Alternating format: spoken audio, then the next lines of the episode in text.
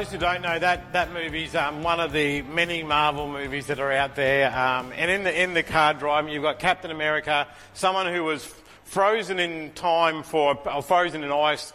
And so in the movie, you hear him referencing the fact that he's 95 years old. Doesn't look it, but had been frozen for many of those 95 years. Uh, and in the car with him is uh, the character Black Widow, who was a super spy. So throughout her life, she pretended to be lots of different people. And uh, even Captain America at this point in time didn't know if he could fully trust this person. And so he asks the question, um, like, or he says that comment, like, it's really hard to trust someone that you don't know who they are. And her comment to that was, well, who do you want me to be? Who do you want me to be? And I, I suppose that comment, that phrase, is something that maybe it becomes a little bit entangled in our own heart, our own thought processes. And, and we start asking that question, who do you want me to be? We ask it of other people. We ask it of ourselves. We ask it in our workplaces. We ask it in our schools. We go, who do you want me to be? Who do I want to be? And all of a sudden, we, we get to this point, like anyone, anyone ever look back at their life and go, I wish I'd never worn that? Um, so, so the 80s were a terrible decade for, for fashion. Um, the thing is, there's probably like, there's probably, I reckon some of the, the people of the last 10, 15 years are going to look back and go, oh, I can't believe I wore that, um, and and things like that, and and like some just because it's fashion doesn't mean it looks good. Okay, that that is that's not a half truth. That's a lie. Just because it's fashion and just because it's expensive doesn't mean it looks good. Um, anyway, but the thing is, over, for some of you who have lived more than a couple of decades, you may have found yourself at different times of your life recreating yourself. You go through your closet, you throw everything out, and you go, I'm going to buy new clothes, update my fashion, new hairdos. Greg's been sporting the same one for a while now, so he's, he's, pretty, he's pretty content with his. Can't, you can't sort of match perfection, can you, Greg? Like, yeah, you've got, never got a hair out of place. Um, never. So, um, like, he, it doesn't take time in the morning. Like, um, he doesn't have to look in front of the mirror. He probably does, just admiring perfection. So, anyway, we're moving off the topic. But the thing is, we do get to the point that we try and recreate ourselves at times. And sometimes we, we it, it, could be anything from diet or, or change of career, we, we, or a changing of, of scene in our lives. We go, you know what? I'm going to take hold of this new situation. I'm going to become a, a new me. I'm going to be maybe a bit more bold or I'm going to sort of, I want to hang out with the popular kids. And it's interesting to see kids who start high school who may have been best friends in primary school and, and they literally move up a year and all of a sudden all these new dynamics and all of a sudden they go, I, I want to change who I am. I don't want to be known as that kid. I want to be known as this kid and I want to do this and I'm willing to sacrifice this to become that and because it's all wrapped up in identity. And we all do it in different ways. Like we try and sort of pursue the identity that we want and we are constantly asking this ourselves, who do I want to be? Who do I want to be? And this is, I want you to hold on to this phrase. It is very easy for it to make our life's purpose the pursuit of value for ourselves that so we can find identity. So what, I, what I'm saying that is that it's very easy to say our life's purpose, our life's goal is to find value in something or like whether that's career, family, friendship, whatever else, or having things so that we can find identity. So that things of value give us our identity. So our purpose leads to value, which leads to the definition of who I am. And, and the thing is, uh, and there's probably more than two, but I just want to limit it to two today. Like, there are two paths of this pursuit. The first one is I am important because I'm successful. Like, again, how you define success. Like, do you, ever, do you ever get together with other family and go, you know what? Or at least, at least I'm doing better than you, or my kids are more behaved than your kids, or um, look at the car I drive, or, or maybe you have other people do. I know I've got, not my direct family, but other family that they always talk about the good stuff that they have. oh, you shouldn't, shouldn't drive that car, you should drive this car instead. You should have this, or look at what I've got and what you don't have. And so sometimes success is, is, is, is very sort of though fleeting because what you may be successful in one year, you may not be the next year. And, and even like the fact is that some ages, like anyone ever won anything in sports ever? Okay, so sometimes we, we do that and then all of a sudden you might get a bit older, a little bit slower, a little bit more pain. And, and all of a sudden you go, oh, that race that I used to win, I don't win, any, win anymore. That game that I used to play and love playing, I can play for five minutes and then I need to go sort of have like a, go into the ice like Captain America just to get the swelling down. And so all of a sudden, are we less successful then when we can't compete? Maybe our, our I'm important because I am rich. I like uh, the thing is, as kids, you, you look up at, at adults and you kind of go, "I wish, I wish I had that magic card because then I'd get anything that I wanted." That, that magic card that they can just go into the shops and buy those things. And I don't understand why they won't buy me more toys and lollies and stuff that I want because it's all on that magic card. And when I am rich, that's when I'll have, I'll be important because I'll have, I'll have money to do the things that I want. And as adults, we sometimes carry that same philosophy. When I am rich, when I have enough stuff, then I'll be able to be content in life and I'll know that I'm important. Sometimes we go, I'm important because I have something that you don't have. We look around us and go, do you know what? I, I can say my importance is there because there is something that you are missing in your life that's present in mine, whatever that might be. That might be a marriage and someone you look at someone who's single and go, oh, well, you, you're not as important as me because I'm married. You may have people that have got broken relationships and, and people go, at least I don't have that. I'm, I'm important because that's not in my life. Or I, I have a job, I have this, I have this, I have this, I have this. And so therefore I'm more important because I've got more of something. I'm smart. Some people go through school and they go, you know what? As long as I do great on my exams, as long as I get a good report card, then I'm important.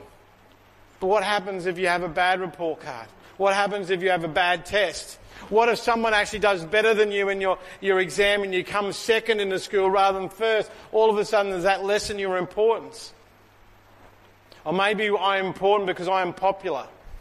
I remember, I, and so, so, for the younger people who are just getting into Facebook and things like that, I remember when Facebook came out.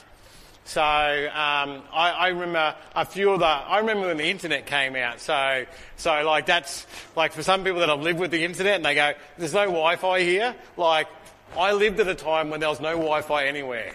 Okay, there was such a time as that, um, and it's not ancient history. It's relatively recent history, but you probably see that as ancient still. But so there was a time with no Wi-Fi. And I remember um, getting things like the internet at home, and you could chat with your friends online. Like, and you'd stay up late at night chatting with your friends, not about much, but just to have the novelty that I'm chatting online and I'm, I'm, I've got friends online. Um, I remember uh, very much when I used to go to high school camp as a leader and even as a camper, you get letters like letters. Well, I used to get letters from, from campers and, and, and like, oh, this is awesome. You get a letter in the mail. I'm popular. And then it became email, so you kept them dialing up to check your email. Um, whereas these days, I get that much email like from people trying to sell me stuff. I wish I'd never had it. Um, but the thing is, like, because again, like if I went, oh, oh, how many emails do you get a week, and, and, and base that as my popularity, but they're not friends. And then we've got things like Facebook where you can, you can have people suggested as friends left, right, and centre. You can be this person's friend, this people's friend, and, and the thing is, like, you may not even be friends with them, but you want to count it as a number. I've just moved from, from 999 friends to 1,000 friends. Look how popular I am. And, and you think, then you look at other social media things where what they talk about is how many followers do you have? I've got one million followers. I'm going, what does that, what does that even mean? Like, what does that even do for your life? But, but maybe for some people, like, I'm important because I'm popular. Or maybe I'm important because people say that I'm special. Because I've done this or I've done that or I do really well in this area. And, and, and I'm, I'm, people say that I'm special and, and people even listen to me. Maybe you're, a, you're a person who does have a little bit of influence in, in certain areas and, and all of a sudden people come to you for, for advice or, or seeking help or seeking guidance and, and you go, do you know what? I, I feel important because people rely upon me. Sometimes, like, as a parent, I can only, well, as parents, our kids come to us for advice at times. Like, I think a lot of my kids are getting to the point they're going, you know what, dad doesn't know that much. So I'm going to go elsewhere for advice or I'm going to solve it myself. Or, or sometimes I, remember watching a movie where basically the dad suggested something for the daughter. Oh, you need to go do this. And, and no, no, dad, you wouldn't know what you're talking about. And then the boyfriend or fiance said exactly the same thing. And she listened, her ears. Oh, yeah, sure. I'll go get my jacket. And the dad's there going, I said it first. I, the, I knew what I was talking about. But all of a sudden, he's no longer listened to by his daughter. His daughter's got someone else that she relies upon. Maybe you're important because you wear all the right things, have all the right stuff, you know all the right people, and that gives you importance. Or maybe I'm important and you fill in the blank with something else. That's one of the paths that we pursue in this area. When it, when it comes down that we pursue um, things of value that will give us our identity. But see, the other side of this is if we've got people saying, I'm important because of this thing, you've also got people then saying, I am nothing because maybe I don't have enough friends. Maybe I don't have any important friends. And so they, I don't have that much importance. Maybe instead of being successful, you work really, really hard, but you don't seem to get anywhere of, of great note. No one really listens to you. You don't have much new stuff. Maybe everything is second hand. Maybe you don't think that you're that special. And, and when it comes to having things, you have more bills than the money in your bank account. And so to live life this way in the pursuit of who we are, one of two things will be true. And, and it, both, both these things can be true. First of all, if you want to pursue value that way to give you identity, it is going to be a constant work all your life. You cannot stop until the day you die. And in fact, what happens, and we see it in, in our lives, we look at people in our society who go, do you know what? These people don't have as much value now. They've done their bit for society and now they've done their dash. And so we find that we have to work harder and harder still to keep that value. And if we can't keep up in our own minds or society's mind, we lose our value. We lose the, the importance of who we are. The second thing becomes true as well is that if this becomes your pursuit, that at some point in time, if not regularly, it may be consistently, that you will likely end up disappointed you will likely end up disappointed about finding value, finding identity. Because all of a sudden, like again, someone who ran, who wins the gold medal, like he'll be remembered that for all his life, but when he's 80 years old, like maybe they're having um, races in the nursing home and on the on the walkers and go and he'll, he'll he'll relive former glory days, but that glory days are well and truly behind him. And so we will get to a point that we'll end up disappointed in the things that we pursue. Oh, yeah, I've got the latest iPhone 17. That's good when, and, but as soon as the iPhone 77 comes out, you're well and truly behind. If that's how we look at value. So today I'm going to, I want to switch, like, I suppose that's the setup of, of what the world has us believe is the way that we find our identity. But I want to look at the real truth about us. Um, when we look for identity, we need to look to someone who has a stake in your life. So, you know what, like, and, and sometimes we don't listen to the people that have a stake in our life. Sometimes as kids we'll go, but mum, you've got to say that, you're my mum. Or like, like, it's one of those things you'll be asked a question as a husband, does, does, do I look good? Of course you look good. You have to say that you are my husband. And so all of a sudden, you be saying this and they don't believe what you're saying. But the thing is, in reality, you need to get to a point where we are listening to someone who has a stake in our life. Because this is what I've, I, I realized the world does not care about you. It doesn't. The world wants to take from you. The world wants to use you. The world wants to benefit itself. And so we need to find someone who actually has a, a, a, compassion for our life. And so for the rest of that, I want to look at who we are through God's lens.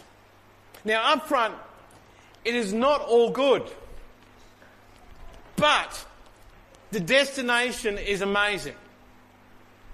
And I think this is the thing. Sometimes we don't get to the destination because we go, I don't want to face all the truth about myself. Um, let's begin. Ephesians 2 4. But God is so rich in mercy and He loved us so much. Well, that becomes just the basis on which we start. We need to realize that we are loved by God. And when people love you, when, when people love you, they, they genuinely want the best for you. And this is to be said of God. God, so rich in mercy, so rich in love for us, and loves us so much. Doesn't like us. He doesn't like tolerate us. Sometimes we think of God as someone who just tolerates uh, us ants crawling around and, and hopefully we don't step out of line. No, no, no. God genuinely loves you. That's the first truth we need to realize. And so everything that follows after this comes in that sort of perspective that God loves you. We are loved abundantly. But then we hit verse 5. That even though, so God loves us, even though we were dead because of our sins. Oh. And this becomes part of the truth that we need to realize, and we must move through this. If we don't move through this, all of a sudden we are stuck on one side of this equation. We are sinners, and too often we want to skip this step. And to do so is to lie to ourselves as we rob ourselves of the fullness of what God wants for us. See, this truth, the truth is strongly opposed to this half truth because we live in a world where we get to decide what is right and wrong. Well, it's, it's evident. But the problem, the problem with that, if we, each one of us get to decide right and wrong, all of a sudden, we will act in a very selfish manner. That's what tends to happen. We think for ourselves and so it becomes a, it doesn't become an issue where I want something, I may take it from you.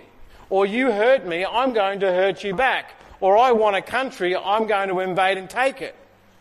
That, that's, what, that's what the world's value is saying. And then all of a sudden, on certain things, we say, but no, that's not okay. That's, that's wrong. Well, you can't have right and wrong is decided by the individual if you then don't allow that to flow through everything. And so we have groups within our society who say this is right and this is wrong. You'll have groups in our society who say there's nothing you need to change about who you are. Oh, you shouldn't think of yourself as a sinner. You shouldn't think of yourself as someone who's in need of God's grace. That's just judgment. That's just condemnation. You need to reject that. But the thing is, if we reject that, if we reject our need for God, then we can't accept the things that God has for us.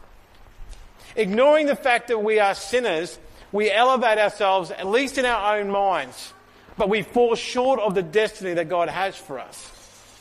Jumping forward, we're going to look at verse 8.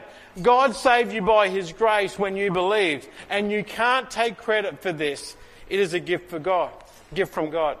This becomes, I suppose, the other hard part for us to accept at times, because what we are, need to realise is that we can't do it ourselves. So not only are you sinners, and basically in need of God's grace, you are under condemnation, you are going to be sent to judgment, but you can't do anything yourself to get out of it.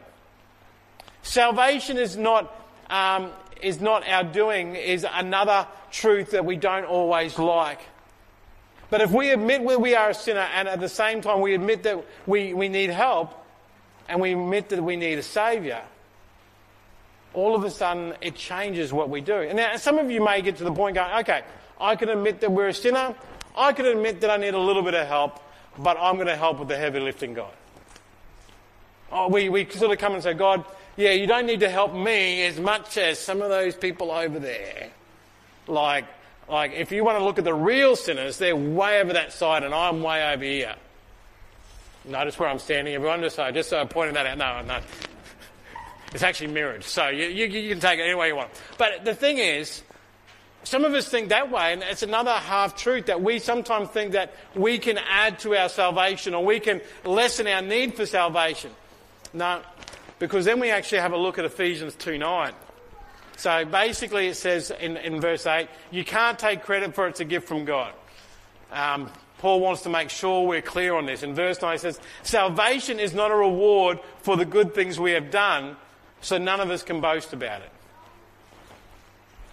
Now, if you've been in the church longer than Pastor Bert, that does not make you any more holy than anyone else. It, it doesn't. Um, like you could be Methuselah, who's just a little bit older than Bert, um, just a little. Even if he was in the church all his life, it doesn't make you earn your closeness to God. Like, oh, you've actually got your, your Methuselah 979 divided that by uh, 52 weeks. You did miss a few Sundays in there, but you're up there. Most attendance at church, you're going to have a spot really close to Jesus. No, it doesn't work that way. Basically, there is nothing that we can do. Say, hey, look at me. Look at what I've done to earn God's favour. Look at what I've done to sort of secure my position in heaven. There is nothing. Oh, God, I'm a great sports person. God, I'm really rich. God, I'm, I'm really, really good looking. None of that counts before God. It all comes down to what God has done for us.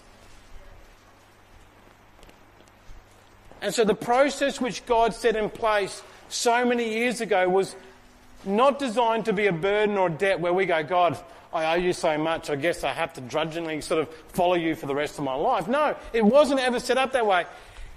God has done this so that we can know how God truly sees us. Earlier I said that we can see life's purpose as, as the pursuit of value to find identity. And in that clip earlier that um, Mary Magdalene was sharing, she, she sort of said, Our past doesn't define who we are. People's perception of me doesn't matter. It is how that Jesus truly sees us. And the fact that Jesus believes in you and Jesus believes in us. Ephesians 2:10 sums this passage up beautifully. It says, "For we are God's masterpiece. He has created us anew in Christ Jesus so we can do the good things he has planned for us long ago." I, I believe when it comes when it comes to who we are in God, this is a true statement. That identity comes from God, which gives us our value and then our purpose. But, but that means, do I have to do anything to get my identity? No. It is given to you by God. You are special because God made you. End of story. You are special because God loves you. End of story. But what, what do I have to do? What, how much is it going to cost me? It's going to cost you nothing to have that identity in God. And because we've got our identity in God, all of a sudden we have value in Him. In that verse, it says, We are God's masterpiece. Now, I, I am not an artist by any means of the imagination. Um, in fact, even in painting a house, by the end of it, I don't mind if I miss spots because I'm tired, I'm worn out, Oh, no one will see that bit anyway. That's like that's that's my effort when it comes to artwork. But I see those people that paint for hours, getting everything just right. The shape, the shading, the lines, the texture. And they value their artwork. And God actually says, You are my masterpiece. You, you, you, in, in who you are, are my masterpiece. Now, God might be still touching you up in a few areas and fixing this up here, but you are a masterpiece to Him. So, why are you special? So, why you are special is because God loves you and He values you into eternity. And our purpose in life then flows out of that. As we come to the end today, I want to show you a short clip from the movie Overcomer. In this movie, um, the premise of the movie is that it's a small sort of industrial town and it's got a, it's got a school there with a number of sporting teams, a number of um, sort of, um, I suppose, developing um, uh, I suppose academic things as well. And all of a sudden, the local factory shuts down. And all of a sudden, the, the, kids who go to that school, whose parents work in the factory, have to move away. And so all of a sudden, their sporting teams are, are robbed. And so the basketball coach is asked to take over the cross country team um, because of the troubled times. And he encounters um, this troubled team. And, and the movie highlights her journey somewhat um, and, and what she is going through. And I want to pick up the clip toward the end of the movie where she has come to the realization of who she is. Thanks, Tony. Did you catch the phrases there? I'm not a mistake because God made me. I, I am forgiven. I am chosen. God looks at us and says, We're not the last to be picked. I, I picked you. I pick you. You're on my team. God looks at us and says, I, I want you to be in my life. We are saved. We are loved. And ultimately, that all wrapped up makes this our identity that we are, that you are, I am a child of God. When it comes to half truths about ourselves, if you pursue anything outside who God values you at. Yes, you'll find maybe a little bit of importance in, for some way. You, you may find something in your life that gives you a little bit of meaning for, for some time, but it'll be a constant pursuit. And eventually it will let you down. When it comes to God and your identity, God gives it to you straight away. We don't have to work for it. And because we are secure in it, because we are secure in the value that God gives us in our lives, all of a sudden we can pursue the things that He wants for us. It means that we can, we can still work a job and we can still do our best. We can, we can still be successful, but, but if we are not, it's okay because I'm still a child of God. I, I may have fancy things in my life, but I may not. But it's okay because I am still a child of God. I might go through a, blessing of a year and I'll go, God, this is so, you're so good to me. And then I go through a difficult year and you know what? I'm not a loser. I'm still a child of God. We need to live in such a way that we accept the identity that God gives for us. Because it will be more to you than anything that you pursue in your life. Whether you are young, middle aged, old, or Methuselah. Whether where you fall in the scheme of things there, your value is determined by a God who loves you. And if you have never come to a point that you have fully accepted that, you are missing out. If it's something that you're going to get back to or get to eventually, or, or something that is, do you know what, I'll, I'll, I'll sort out God's stuff when I've got all my other life stuff ahead of me. That was my thinking when I was in primary school. You become a Christian when you're old. And at 10 years old, I thought 18 was old. So, like, I don't know what, what my 10 year old would think of myself right now. Like, go, aren't you dead yet? Like, I don't know. But the thing is, to get this right first in our life, everything else will fall into place. In our mind, in our hearts, in our purpose, and our value because our identity is centered in who God is. I'm just going to invite the music team up because the last song we're going to sing this morning, it really, again, falls into that, that issue of who God says we are, who God wants us to be. And Hey, if you are looking for identity, if you're looking for value, if you're looking for in importance in all these other areas, it's a half truth. And if it's a half truth, it's a full lie. so take time today to accept the identity that God has for you. Take time today to, to come to know Him and know who you are in Him. I read a phrase as I was preparing this week. We need to know who we are and whose we are. And do you know what? God has made us to be in relationship with Him. If you get that one truth right in your life, so much else will work out for you. Lord, we thank you that you have come to give us the identity that we were, we were meant to have in the beginning. Your son's work on the cross was done so that we could know the fullness of the life that you have for us. And in so doing, we could come and be, know our privilege as children of God. Not that we have earned it, not that we do something for it, but you have given it freely to each one of us. And I pray over everyone here that they would truly know that God, you desire them to be your children. You desire for them to be in relationship with them. You desire for them to know the identity that you have given them. You desire for them to know the value that they have to you and in so doing know the purpose that you have for their life. I pray over everyone here today that they would walk away in that truth today and not continue to live in the half truths that the world tells about us all the time. And so, Lord,